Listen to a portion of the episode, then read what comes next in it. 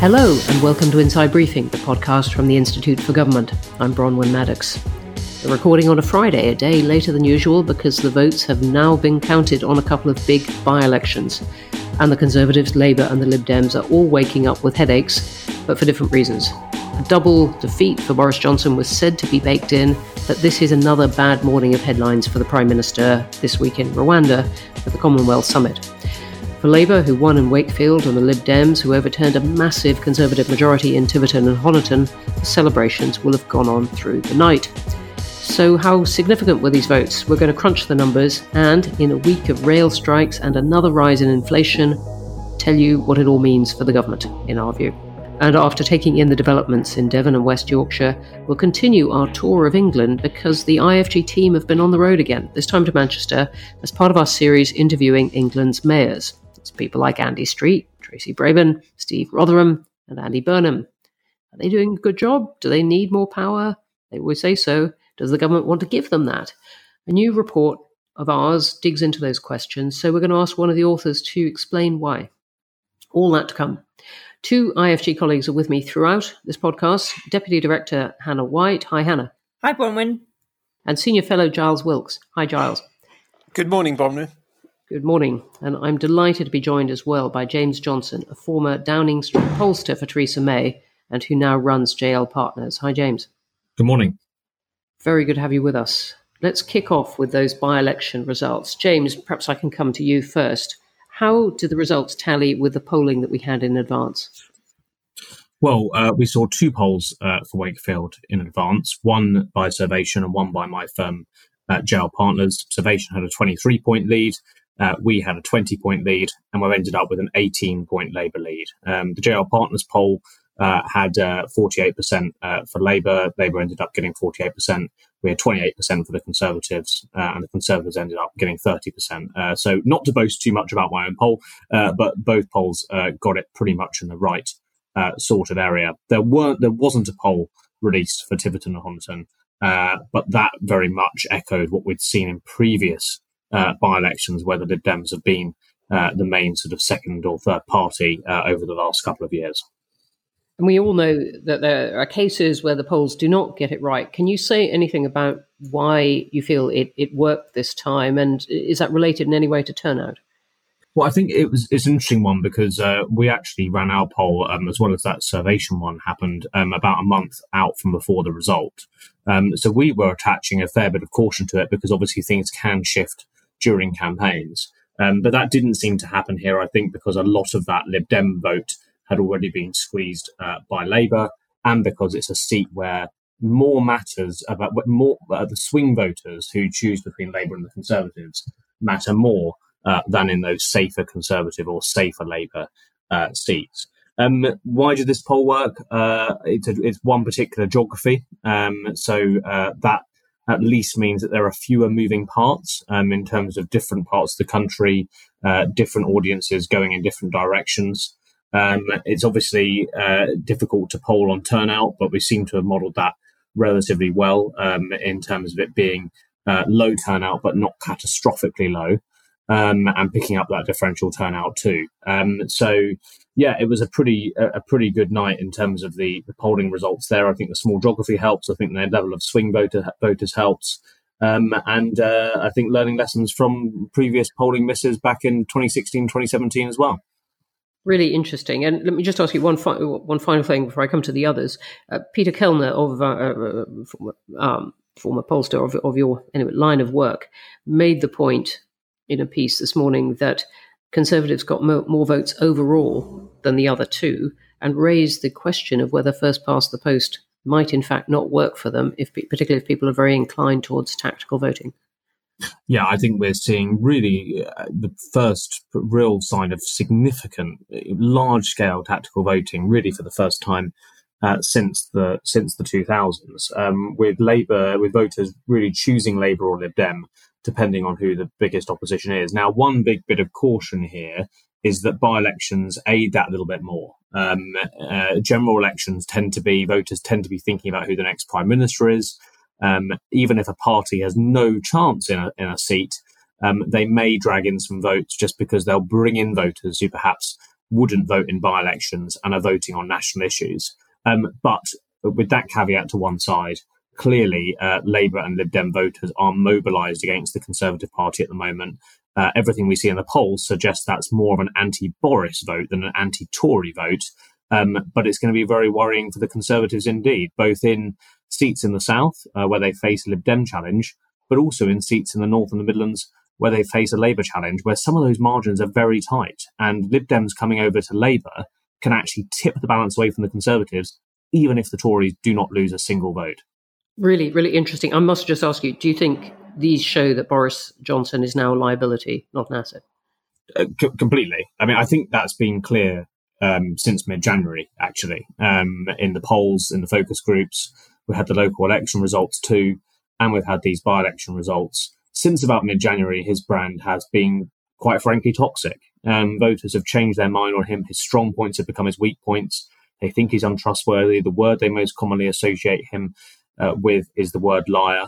Uh, and those views are fundamentally shifted. I actually think the conservative brand is still relatively um, buoyant in that if there was a new leader who was trusted, the Conservatives could turn that around quite fast. That Labour swing in Wakefield, it was bad for the Conservatives, but it wasn't existentially bad. It wasn't a sign of a Labour Party headed to a landslide like in the 1990s. So, yes, I think there's one very clear barrier to people voting Conservative at the moment, and, and that is Boris Johnson. Really clearly put. Giles, we're fiercely impartial at the IFG, but in a former life, you were an advisor to Vince Cable, a Liberal yes. Democrat minister. What do you make of what this means for the Lib Dems and the revival that they are perpetually trying to have? Well, obviously, it's hugely encouraging. I mean, what more could you ask for than to gain such a vast amount of, um, I mean, 38% increase in Tiverton, um, and um, also be identified so clearly and so early by the voters as the main challenger, which, given the, the the way the current voting system works. They really do need that message to come across really well. And so they must be immensely pleased with that. There's only so much you can do. I mean, James is absolutely right that a by election is a highly unusual set of circumstances. Everyone's able to focus, you can put all your resources there.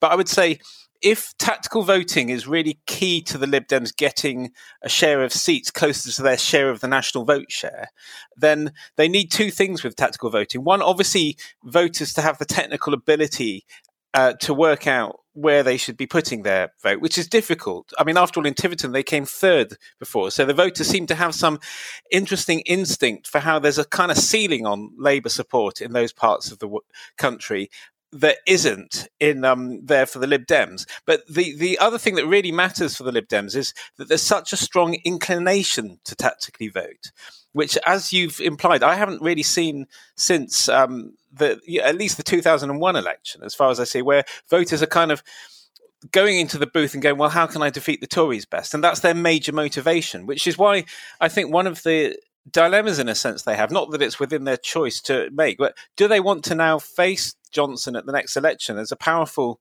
sort of polarizer and someone who can help their tactical voting campaign because you just put his face on your lib dem leaflet and say do you want to get rid of this man because we're the best way of doing it. And that's a really simple that's a really simple pitch. And they might be now wondering whether they want uh, more conservatives to join Oliver Dowden in resigning and implicitly saying that Boris Johnson is the problem because he's looking like becoming a hell of an asset for the opposition parties. Really interesting, and and there are no official electoral pacts, of course, but you you were there in the coalition days.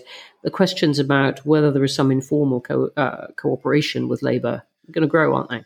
Yeah, I mean they're bound to, and it's very easy to do it not without anything really explicit. I mean, parties are highly constrained in their resources. They can choose where they put them. They can choose, you know, where to put their best candidates sometimes, and and the voters can sort of pick up the message. So I think there was far less inclination to do that under the coalition times. The, the confusing message that the Tories were kind of with closer to the Lib Dems around then, and you know where do you put your vote? That totally scrambled tactical voting. I mean it's one of the great counterfactuals. What would have happened if the conservatives had had to govern alone during those austerity times? So um, i don't think a formal pact will happen at all. For some reason or other it's regarded in this country as really sneaky even if it's so normal in other continental um, societies quite similar to us for parties to sort of st- strike agreements and so forth.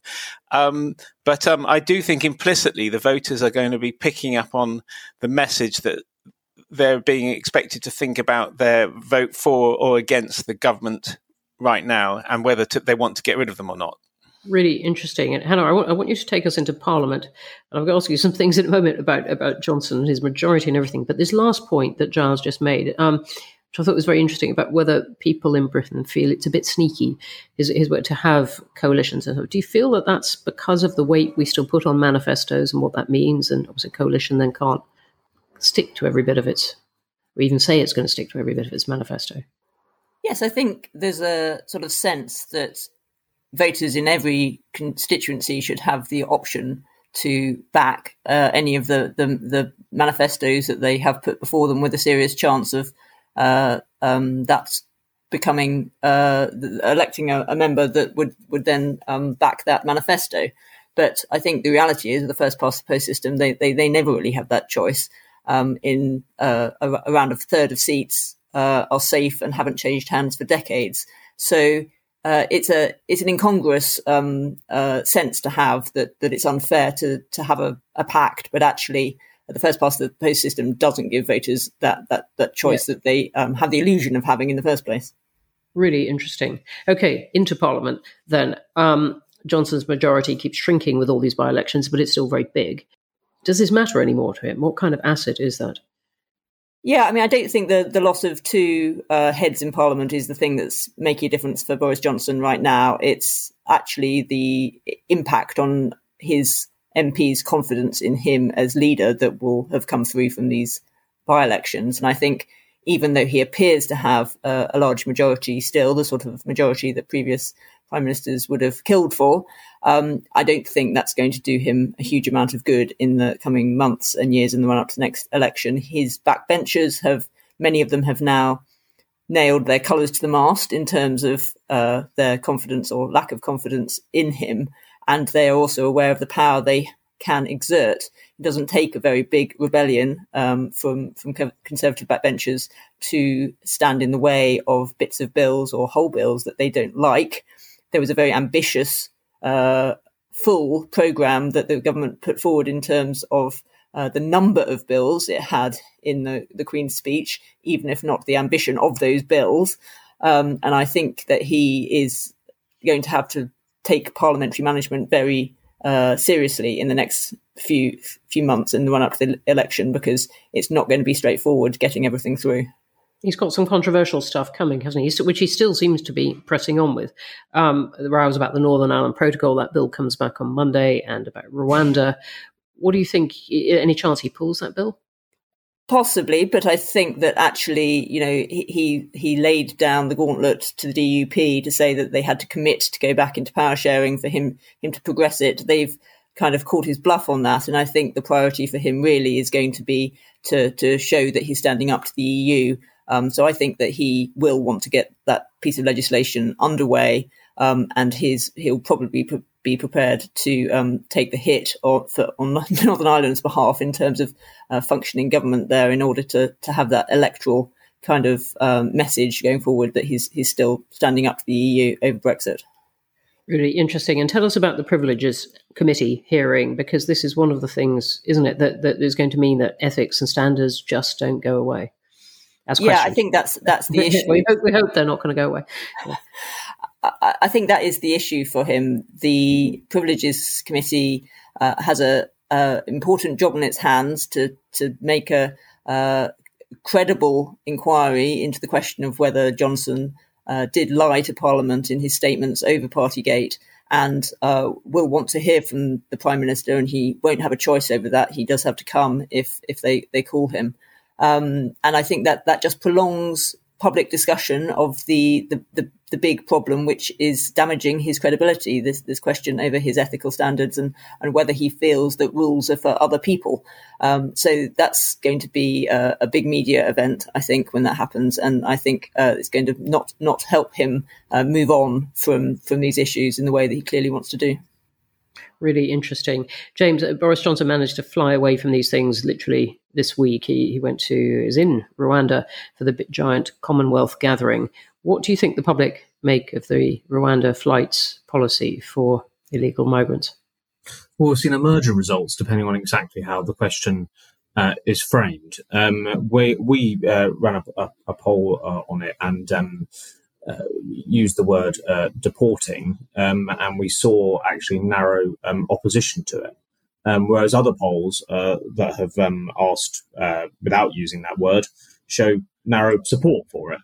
I think what is clear is that it's not a complete knockout popular policy, nor is it a policy that is repelling people, perhaps in the way it's repelling uh, some on, on, on Twitter and in the Westminster, in the world of Westminster. Um, I, I, think that the key thing is, uh, is uh, and to drag it back to Boris Johnson again um, is Im- important because voters see and judge policies not on an individual checklist, but as part of the overall package, as part of who is the leader and the party that's delivering this, and do I trust them, and therefore do I trust the policy uh, to to to, uh, to come to come good to actually happen. And with this Rwanda policy, whatever people might think of the specifics, the trust in it to actually happen is basically shot to pieces because they don't trust Boris Johnson. And we saw a bit of this with Jeremy Corbyn. Um, although the policies were popular in around 2019, um, Corbyn's brand was so toxic um, that voters, uh, even though they liked the policies, uh, did not vote for the Labour Party. And I think we're seeing the same thing happen. I uh, said on uh, one media programme about a month ago that you know, Boris Johnson is becoming the sort of conservative Corbyn in that regard. I think. Uh, for my sins, Keir Starmer ended up using it at PMQs. Um, but what I meant by that phrase is that Boris Johnson is poisoning, because of that complete lack of trust, even relatively popular or mixed policies for the Conservative Party. And that's a real struggle for them because whether it's Rwanda, whether it's efforts on the cost of living, uh, they're almost sort of dead by association uh, if they've got his name on them. Really, really interesting. Um, from your polling, where do the public stand on the rail strikes, where the government is saying, on the one hand, it's not directly involved, but then um, Grant Shapps, the transport uh, secretary, is saying an awful lot? Yes, we definitely see in the in the in the polls publicly on this. We see people on the one hand saying that they understand why the strikers are striking, um, and that they have sympathy with them, uh, but on the other hand, saying that they uh, narrowly oppose or pretty much 50-50 um, support uh, oppose the oppose the strike. So basically, we get more people saying they're opposed than we get people saying they don't have any sympathy with the strikers. And I think that shows that there's a bit of a nuanced position here, um, perhaps compared to how uh, some might be trying to frame it. Um, voters realise um, that there is a very acute cost of living crisis going on. They, they they're experiencing that every day themselves. So they're not turning around and seeing these strikers as you know using a you know sort of moaning about something that that, that isn't a problem or, or trying to leverage a crisis for their own right. They've got sympathy with them in that regard. And uh, there was an excellent um, focus group that was run in Tiverton and Honiton actually by uh, Ed, Ed Dorrell, who writes for the Independent, and he wrote that um, actually conservative voters there were more nuanced because they had that blend of yes, unease about strikes, but also sympathy with the strikers. So the conservatives will need to take a, a careful line on this. The one thing I would say is that the thing that voters respect most is a party and a leader have it being clear um, and being principled. And I think a lot of voters will look at the Labour response, will look at Keir Starmer's response, and come to the conclusion that isn't the case. And I think we're seeing a little bit of that in the focus groups already. They don't mm-hmm. really know where Keir Starmer stands on it, and that's a problem for him because voters already have doubts about his strength and his clarity. Yeah, Hannah, it's been a problem for Labour, hasn't it? These rail strikes. It has. They don't know. Um, well, they're they're they're struggling with exactly how to position themselves on it. They're aware of the disruption to, to, to many people, which will be making them unpopular and the kind of combination of these strikes on top, I think, of the uh, disruption with uh, airlines. Uh, we've had the news about the British Airways strikes on, on top uh, yesterday. Uh, I think there's a sense that this could be a really difficult summer for people on top of uh, a series of years in which people couldn't really go on holiday. This one now looks as though going on holiday may be more stressful than staying at home. Um, and so they don't really want to pin their colours too firmly to the mast of supporting um, supporting the strikes. On the other hand, I think that makes a lot of uh, Labour MPs feel very uncomfortable. And the government's mused openly about whether it might change some uh, legislation in order to curtail the ability of strikes to disrupt uh, things. For example, um, whether or not uh, companies or organizations can, can, bring in agency workers um, and, and so on. Can it do some of this through just secondary legislation, or does it need primary legislation and and uh, the support of the the House for this? No, I think it can do some of it through secondary legislation, uh, and it's the, the, question there is just whether it, it, it, wants to do it or not. It's clearly much more plausible with um, certain professions and roles to, to be able to bring in people um, on an agency basis than it is in others. Um, I think in terms of sort of safety and, and skills in, on the railways, that's much harder than perhaps um, sort of check-in staff or something uh, at an airport. Very good point.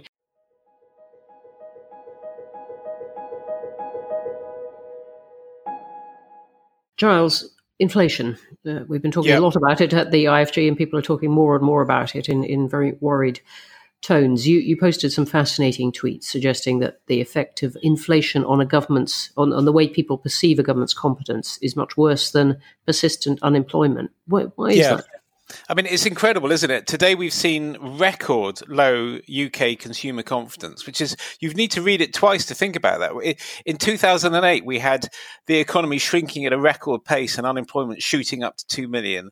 And things seeming to fall to pieces, and consumer confidence wasn't apparently as low then as it is now, mostly driven by inflation. So but that, yes, but that a, affects everyone. Inflation yeah, affects it's because everyone, it affects everyone. Whereas yeah. even and, with a lot of unemployment, the fear of that may affect a, a, much smaller group of people. Yes, and that's got to be the reason why. And it's oh, it's broad.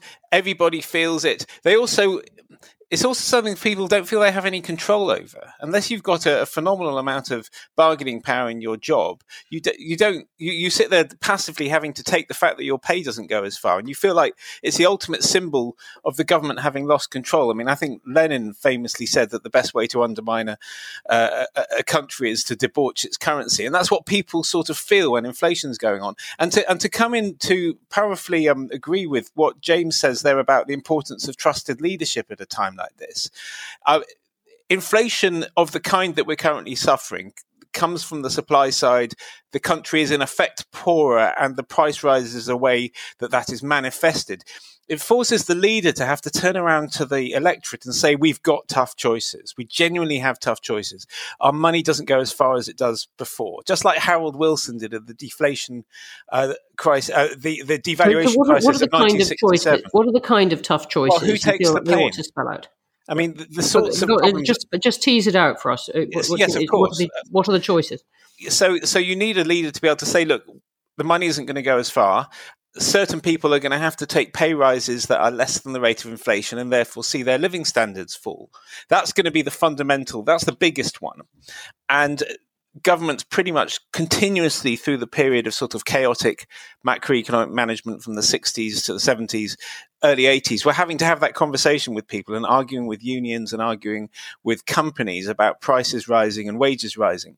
And um, and so right now we see the government taking these decisions, sometimes by default, but sometimes explicitly. They've protected pensioners by allowing the state pension to rise in line with inflation. They are not allowing the same kind of generosity to public sector workers. They don't anymore have a say or or a view on what private sector is doing.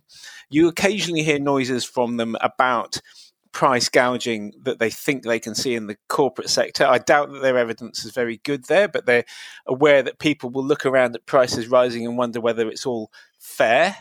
And so all of these decisions, whether they like it or not, whether it's technically possible to do anything about it or not, when inflation is high, people turn around and look at the government and say, is it fair? Because not everybody receives the same result from it. And you were making the point earlier this morning that actually the government had um, looked favourably on uh, some fares uh, rising by RPI, um, but but but held back on that for wages. Yeah, I mean, I think it's a really difficult communications problem they've got when trying often to have these rather inept conversations against the very effective Mick Lynch of the um, RMT union.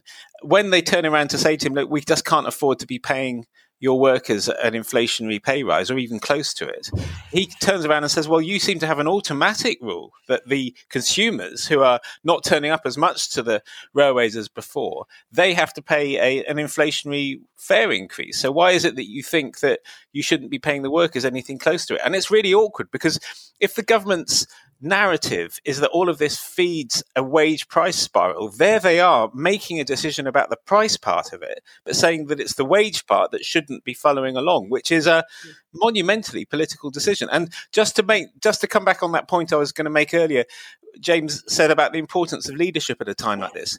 It's a time when the prime minister has to turn around and talk to the people about the decisions he's making mm. and why they're fair and why they're right. And if there's any suspicion of hypocrisy or lack of trust in that figurehead, anything he says will just be discounted and not trusted. And that's then a huge problem.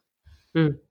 Hannah, we're suddenly in very kind of grim economic times, and we've had in the past few years a lot of um, very political and kind of constitutional battles in Parliament. How do you think the mood changes when we're suddenly faced with, as, as Giles has been describing, these tough economic decisions for government and, and for you know individual people and voters? Well, I think it is very different in a parliamentary sense. On these constitutional battles, you have often the concern about the issues cuts across parties, and you have different members who are more or less um, uh, exercised about those sorts of issues.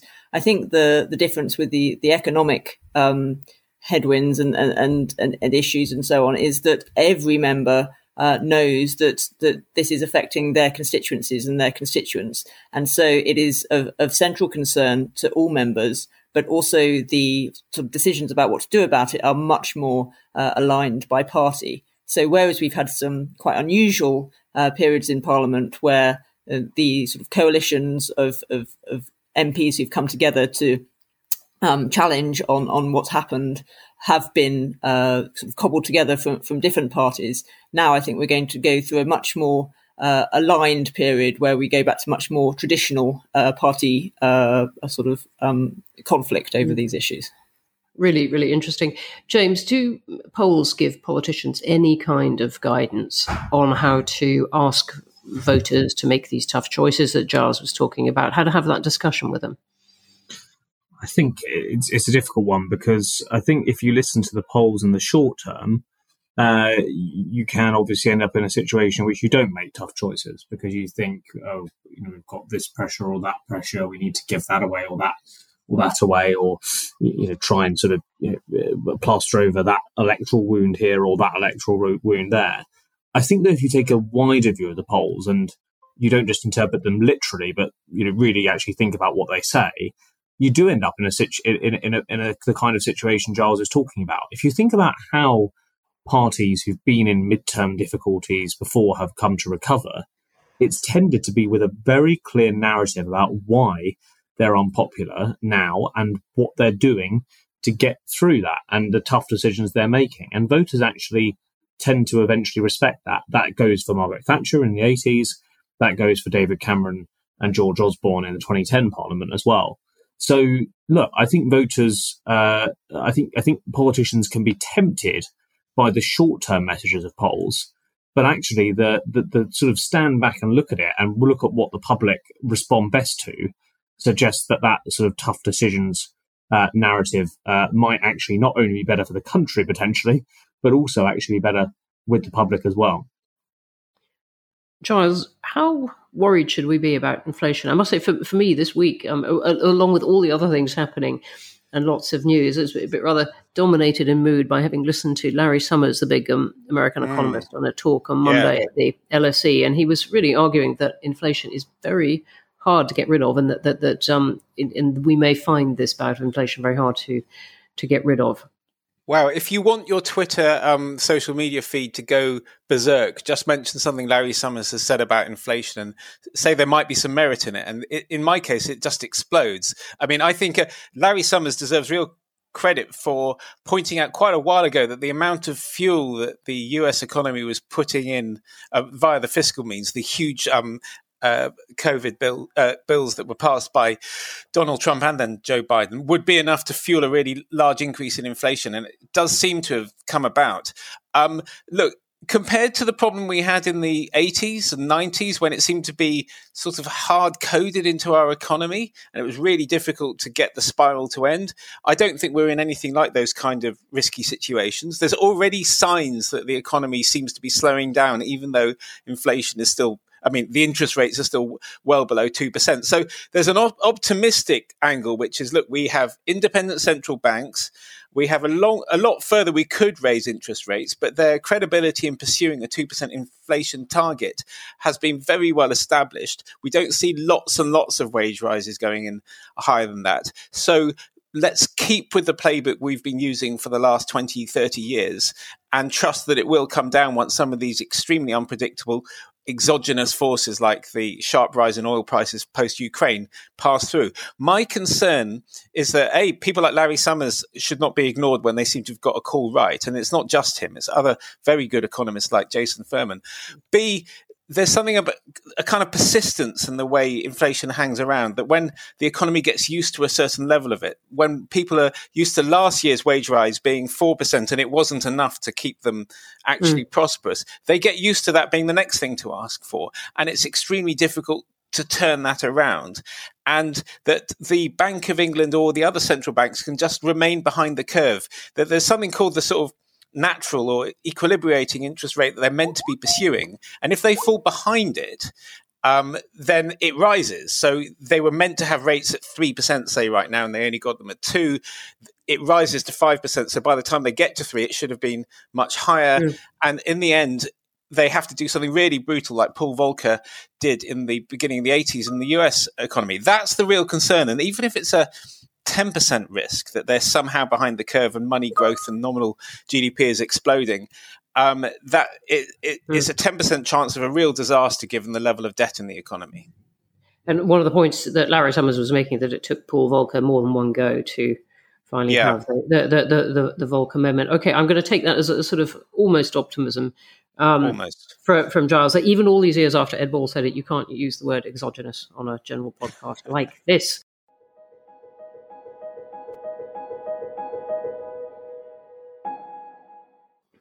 Okay, let's move away from these um, these subjects of Boris Johnson and inflation and so on to mayors and whether or not government and Westminster should give power away. Ministers acknowledge that leveling up needs to be led by local politicians, but are they actually giving them the powers and the money to deliver it? Akash Paun, who's one of our senior fellows and the author of a new report on mayors, joins us now. Hi, Akash.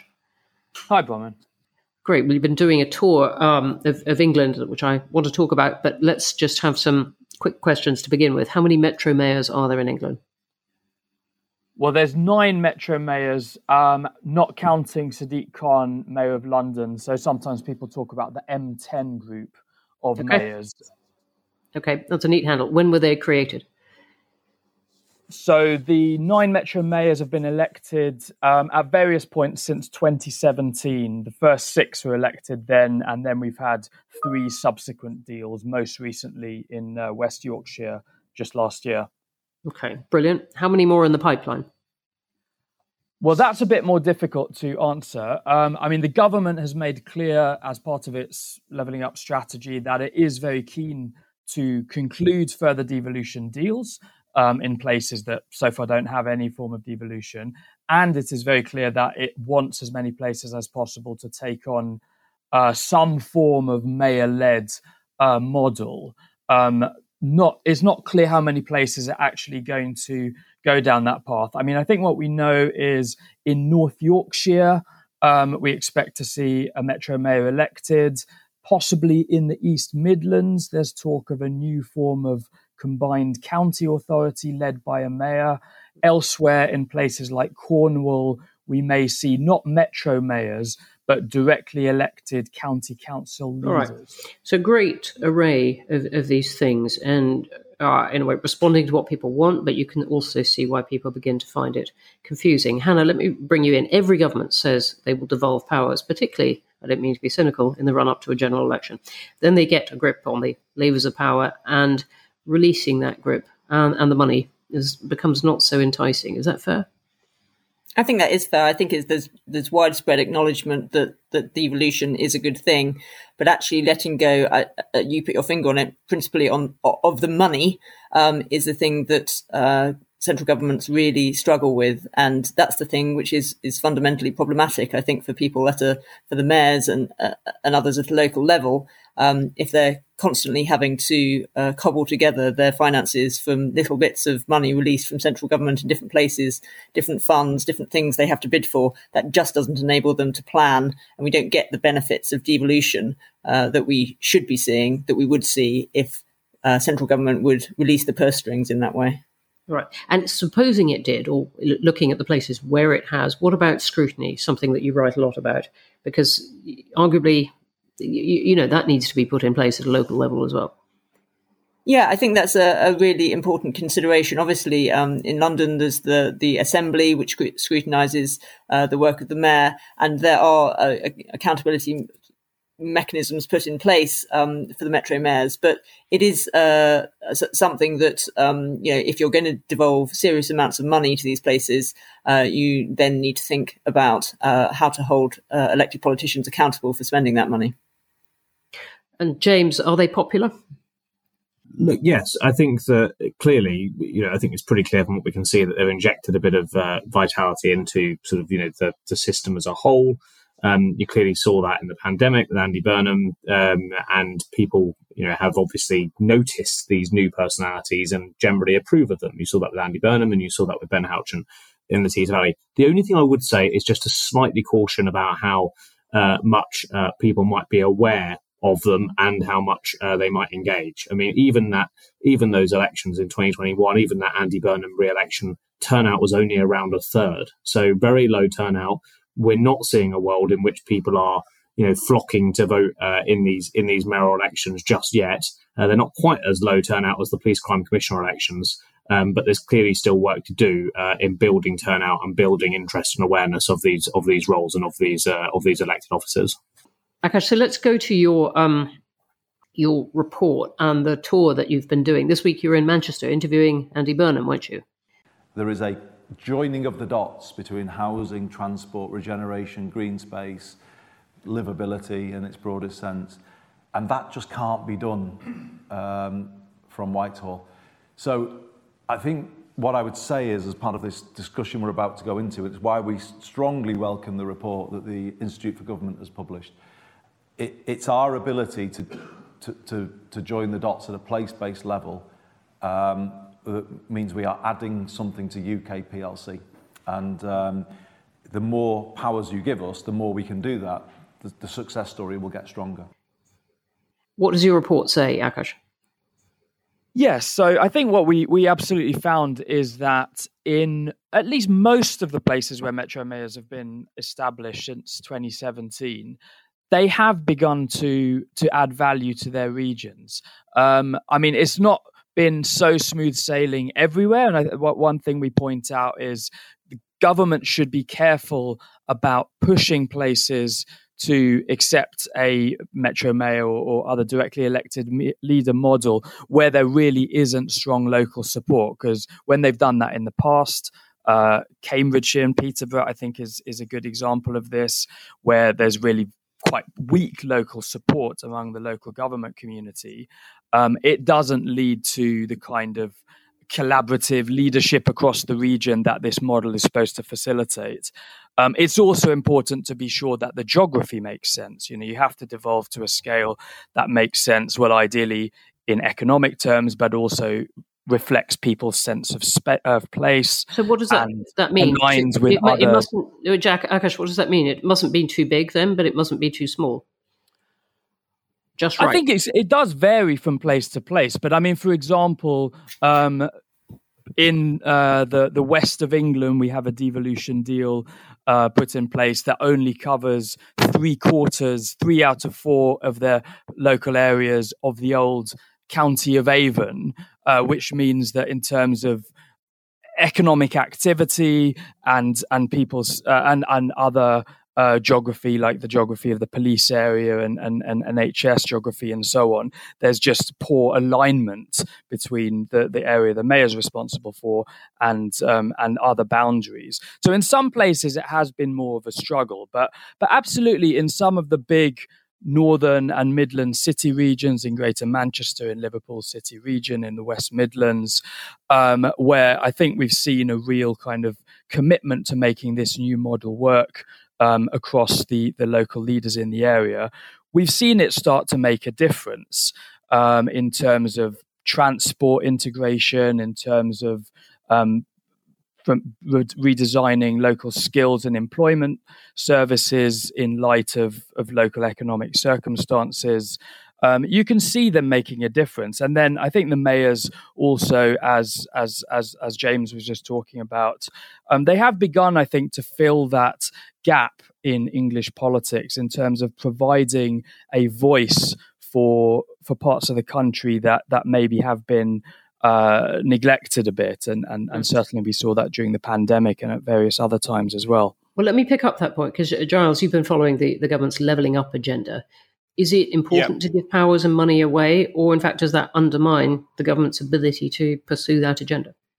I will give you an unambiguous answer. It is important to give powers and money away. I think it's important, as Akash implied there, for people to feel that they're being represented, that they've got a champion, and uh, and that's important regardless of whether you can correlate that with a great economic return or not. People like to know there's someone locally who stands up for them, and um, as a, I think a conservative cabinet minister once said that they know they will have succeeded in this devolution agenda when they turn on the Today program, and something important locally has happened, and it's the local politician who's being held accountable for it, not some cabinet minister dragged out of bed.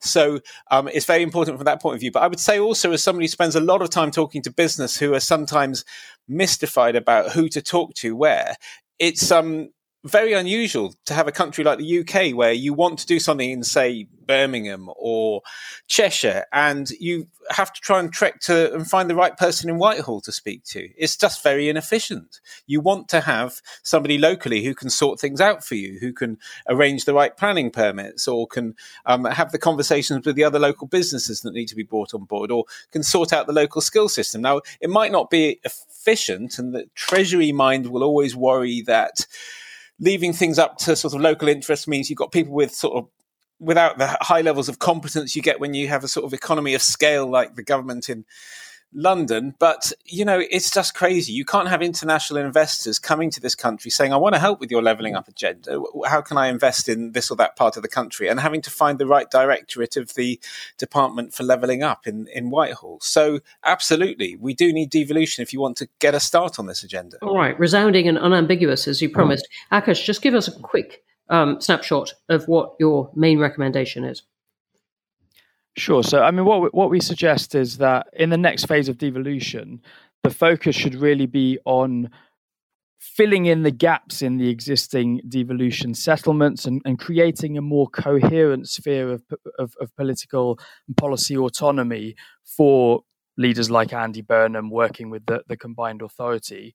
Um, because what we've had so far is a much more uh, a a piecemeal, fragmented transfer of individual functions, specific, often quite tightly ring fenced budgets, you know, to, to, to, to deliver um, pro- projects and priorities agreed in Whitehall.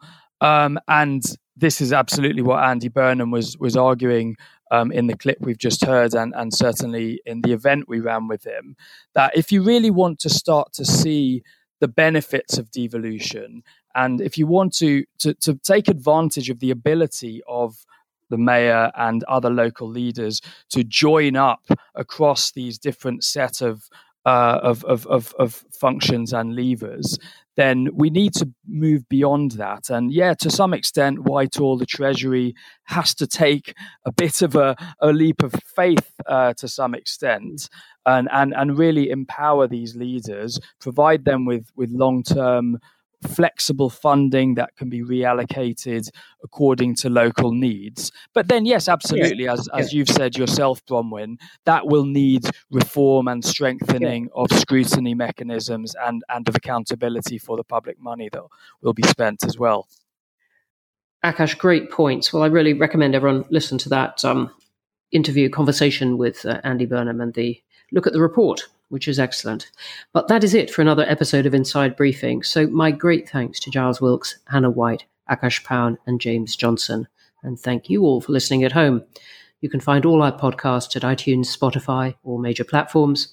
And do vote for us. Leave us a positive review. Don't forget to visit our website at instituteforgovernment.org.uk. Akash's report on mayors is there. A new guest paper by former Lord Chancellor Robert Buckland. And we've got some terrific events coming up too, including a talk by former Prime Minister Theresa May and a conversation with Jeremy Hunt. Very well timed. Check out our website, sign up, that's it for now, though. We are not on strike. We have slightly inflated the length of this inside briefing because there's so much news, but we will get on top of that inflation for next week and we'll be with you as usual. Have a good weekend.